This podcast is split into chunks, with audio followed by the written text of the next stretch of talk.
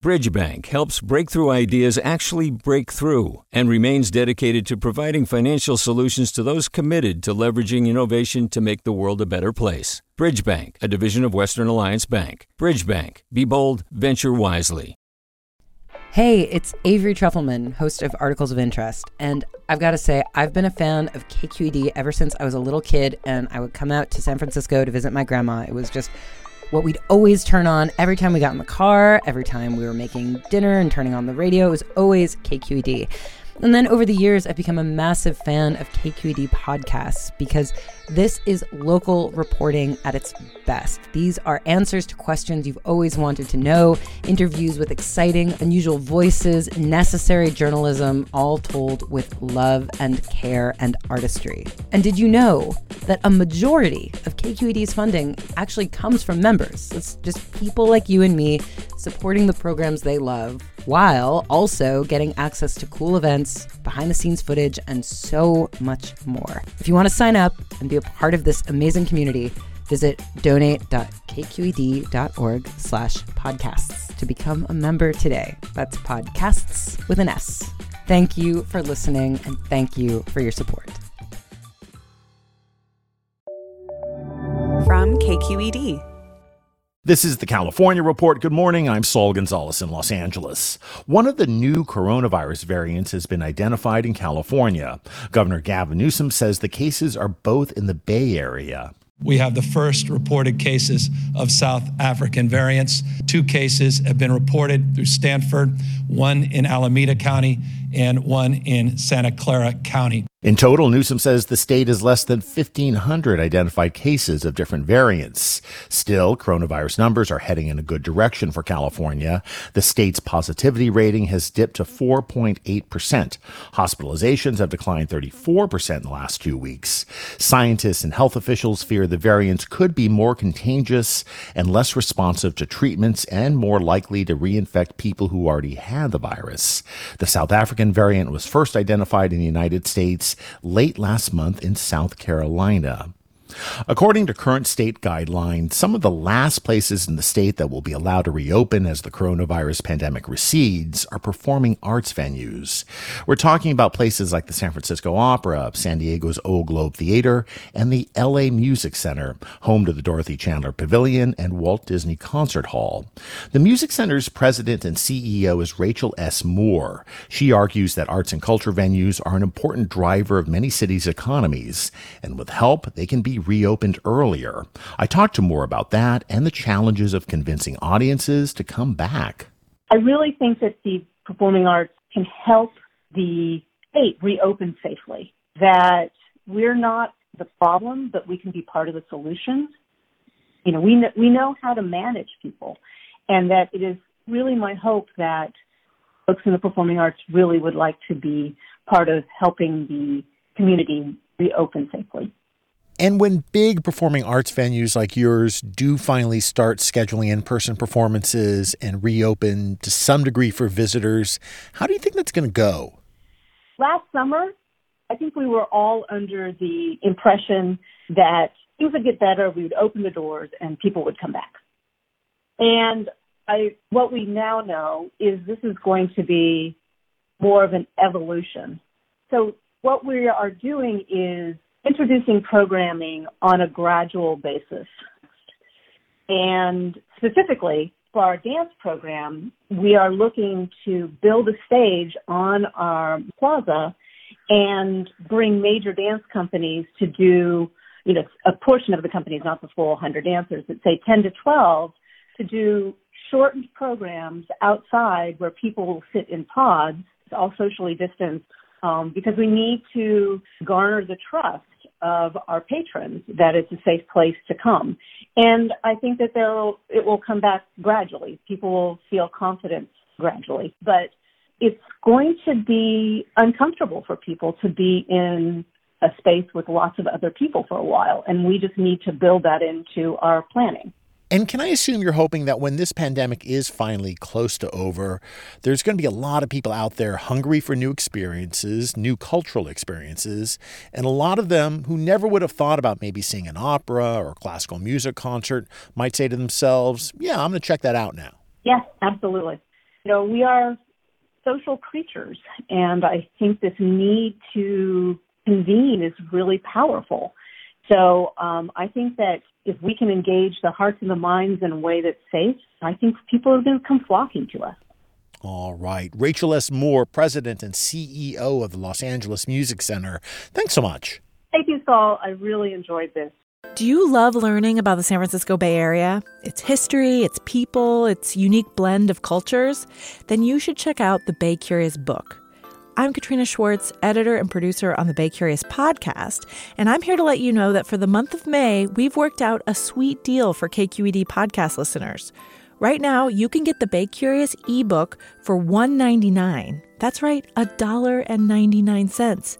Just search for Bay Curious wherever you get your ebooks or find a link in our show notes. This offer does expire at the end of the month, though, so you'll want to act on it fast. Happy reading!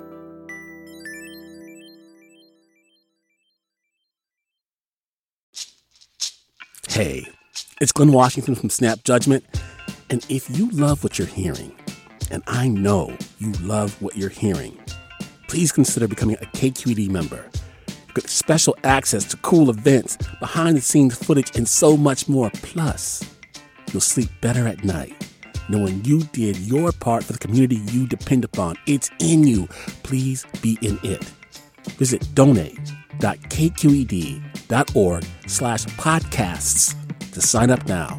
That's podcast with an S. Thanks. A state lawmaker is trying to reconcile the competing values of public and secular university hospitals and Catholic hospitals when the institutions collaborate on patient care. KQED's health correspondent April Dembosky explains. For years, UC doctors and medical students have provided care at nearby Catholic hospitals as part of their training and as a way of expanding specialty care to more Californians. But UC providers are bound by Catholic Church directives that prohibit them from providing abortions, sterilizations, and gender affirmation surgery inside Catholic hospitals. Senator Scott Wiener says this makes the public university system complicit in discriminating against women and transgender patients. The fact that a UC medical professional would not be able to uh, provide that care, I just think is honestly completely outrageous. Wiener's new bill would require UCs to either renegotiate their contracts with Catholic hospitals to allow UC staff to provide all care or to end those affiliations altogether. Lori Dangberg from the Alliance for Catholic Healthcare says now is the worst time to do that. COVID 19 is placing unprecedented demands on our state's healthcare providers. Any effort to weaken the safety net would only harm the state's most vulnerable patients. Dangberg says pressuring Catholic hospitals to allow abortions within their walls is intolerant and could jeopardize health care for tens of thousands of Californians. For the California Report, I'm April Dembosky. Another high ranking California official has been tapped for a powerful job in the Biden administration. KQED's Katie Orr reports. The head of California's Labor and Workforce Development Agency, Julie Su, has been nominated by President Biden to serve as his Deputy Secretary of Labor. The pick was lauded by Democratic leaders in the state. However, Su might face some hurdles in her Senate confirmation related to California's Employment Development Department. In her role as the state's labor secretary, Su oversaw EDD as it struggled to issue unemployment checks during the pandemic and made at least $11 billion in fraudulent payments. Su has served as labor secretary for two years. Her defenders say she inherited an outdated EDD system. For the California Report, I'm Katie Orr in Sacramento. California Senator Dianne Feinstein's approval rating has sunk to the lowest level of her career, according to a new poll out this morning from the Berkeley Institute of Governmental Studies. KQED politics reporter Guy Marzorati has more. In her 28 years in the U.S. Senate, Feinstein's approval rating among California voters has always been a net positive, until now. The IGS poll finds just 35% of voters like the job Feinstein is doing, while 45% do not, and the drop in approval is most pronounced among Feinstein's fellow Democrats. At age 87, Feinstein is the oldest member of the Senate, and she's faced criticism for her shaky performance during recent Supreme Court confirmation hearings. Amid reports of cognitive decline, a plurality of voters agree that she's less effective than in years past. For the California Report, I'm Guy Marzorati. Relief for California renters is on the way as state officials figure out how to distribute billions of dollars in federal rental aid. But some tenant advocates are concerned the most vulnerable people will be left out, and they're urging cities and counties to do more. KQED's Molly Solomon reports. Since the start of the pandemic, nonprofits in Silicon Valley have helped more than 14,000 local families pay the rent, buy food, and keep the lights on. And a big percentage of those households don't live in places with formal leases or are families that have moved in together to save money on rent.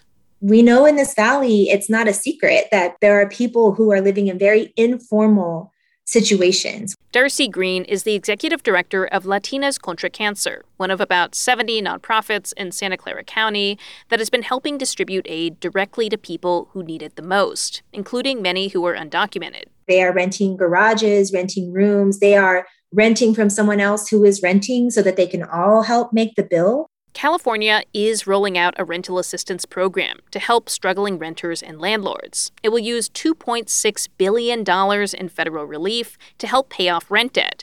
But advocates like Green fear that many tenants might not qualify or even know how to apply. That's because the state program relies on landlords to apply. So, all of those folks who are living in informal rental situations get left out or may not view this as something for them. So this week, lawmakers in Santa Clara County approved what they're calling a hybrid approach. People with leases and landlords can still go to the state portal to apply for aid. But for people who don't, rent relief will be available through the local nonprofits that have been doing it since the pandemic began. Maya Esparza is on the San Jose City Council. I think we're able to help the most vulnerable people in our city and prevent them from actually becoming homeless. And housing advocates hope cities and counties who have the capacity will follow Santa Clara County's lead.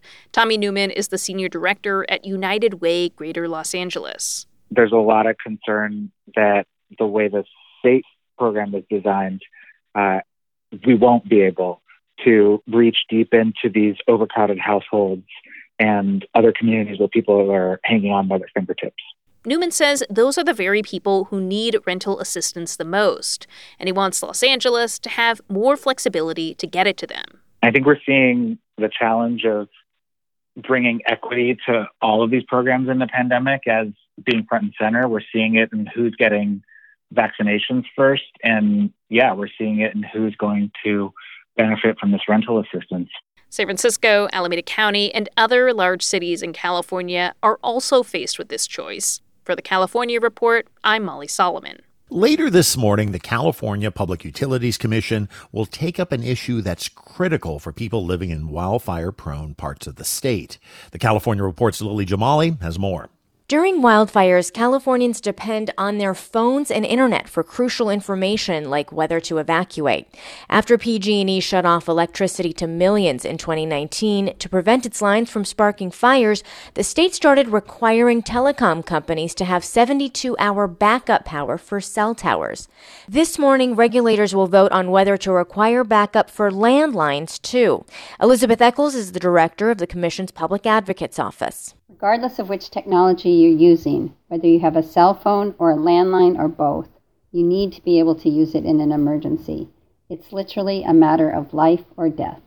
Echols says people are more reliant on landline phones and internet service now because of the pandemic. For the California Report, I'm Lily Jamali. And let's turn to the world of birds. A bacteria that spreads through bird feeders and bird baths is killing songbirds across California, the California Department of Fish and Wildlife warned this week. Salmonellosis is striking down mostly pine siskins, a kind of finch that's migrated from Canada to find more food. When they get to California, they find bird feeders, and that's where the trouble starts, which is a shame for those of us who've become armchair birders during the pandemic. I wouldn't be surprised if more people are are putting out bird feeders because they're home and actually actually can enjoy the birds. Krysta Rogers is a senior environmental scientist with the California Department of Fish and Wildlife. She says salmonella bacteria can live for days or even months, so no amount of cleaning will be able to keep pace with the spread. So when the birds um, poop, So that could be on the ground, that could get onto the like a perches or platform bird feeders or in a bird bath. And then wherever that is, the next bird that comes along and either takes a drink out of that water or eats seed that might be contaminated with um, the feces um, can get infected that way. The safest policy is to take down feeders, she says, at least until the birds clear out in the spring. And that is the California Report for Thursday, February 11th. We are a production of KQED Public Radio. I'm Saul Gonzalez in Los Angeles. Thanks so much for listening and have a great day. Support for the California Report comes from Water Heaters Only, specializing in the repair and replacement of water heaters since 1968. Licensed and insured, open 24 hours a day every day. Learn more at waterheatersonly.com. California Healthcare Foundation, ensuring the voices of Californians are heard in California's decisions about healthcare on the web at chcf.org/voices. And Eric and Wendy Schmidt, whose philanthropy includes Schmidt Ocean Institute, working to advance the frontiers of ocean research, sharing the connection between life on land and life at sea with everyone everywhere. Hi, I'm Sasha Khokha, host of the California Report magazine. Every week, we bring you stories about what connects us in the giant, diverse Golden State. Because what happens in California changes the world. I love this place. We were once seen as like the place to be, California. The land of milk and honey. That's where you go to Sunshine State, but we just have challenges right now. KQED's California Report magazine. New episodes drop every Friday, wherever you get your podcasts. Hey there, this is Brittany Luce from NPR's It's Been a Minute. KQED's podcasts like The Bay, Bay Curious, Mind Shift, Right Nowish, and more all tell the stories of the Bay and beyond with reliable, human centered journalism.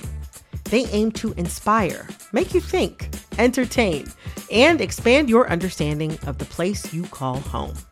Here's how you can support podcasting at KQED. Showing your support is easy, and you can join Brittany in supporting KQED Podcast too at donate.kqed.org slash podcast. That's donate.kqed.org slash podcast.